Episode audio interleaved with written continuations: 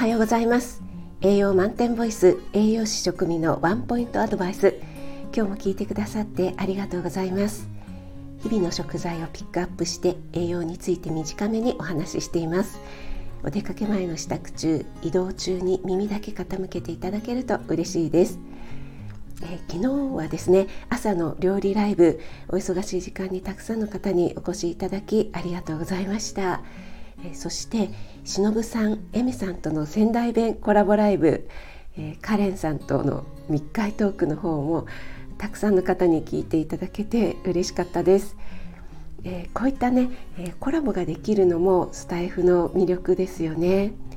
え最大5人までいけるそうなので楽しかったです。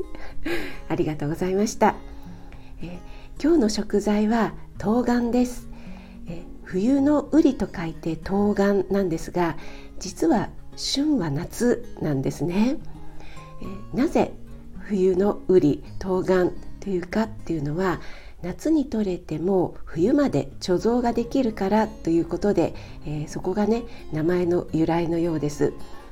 以前にかぼちゃのお話をした時もかぼちゃは生のままだったら冬まで貯蔵できるっていうふうに言いましたが冬瓜も同じですね。冬瓜もですね90%以上が水分なんです。栄養素はカリウムとビタミン C が多く含まれています。カリウムはナトリウム、えー、塩分ですね。ナトリウムを体の外に排出する働きがあるので高血圧の予防やむくみなどを改善する効果があると言われています。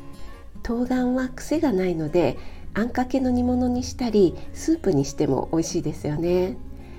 また LOH 症候群にもウリ類がいいよっていうことで冬瓜にもねシトルリンというアミノ酸が含まれていて男性ホルモンであるテストステロンを増やす作用があるというお話をしました。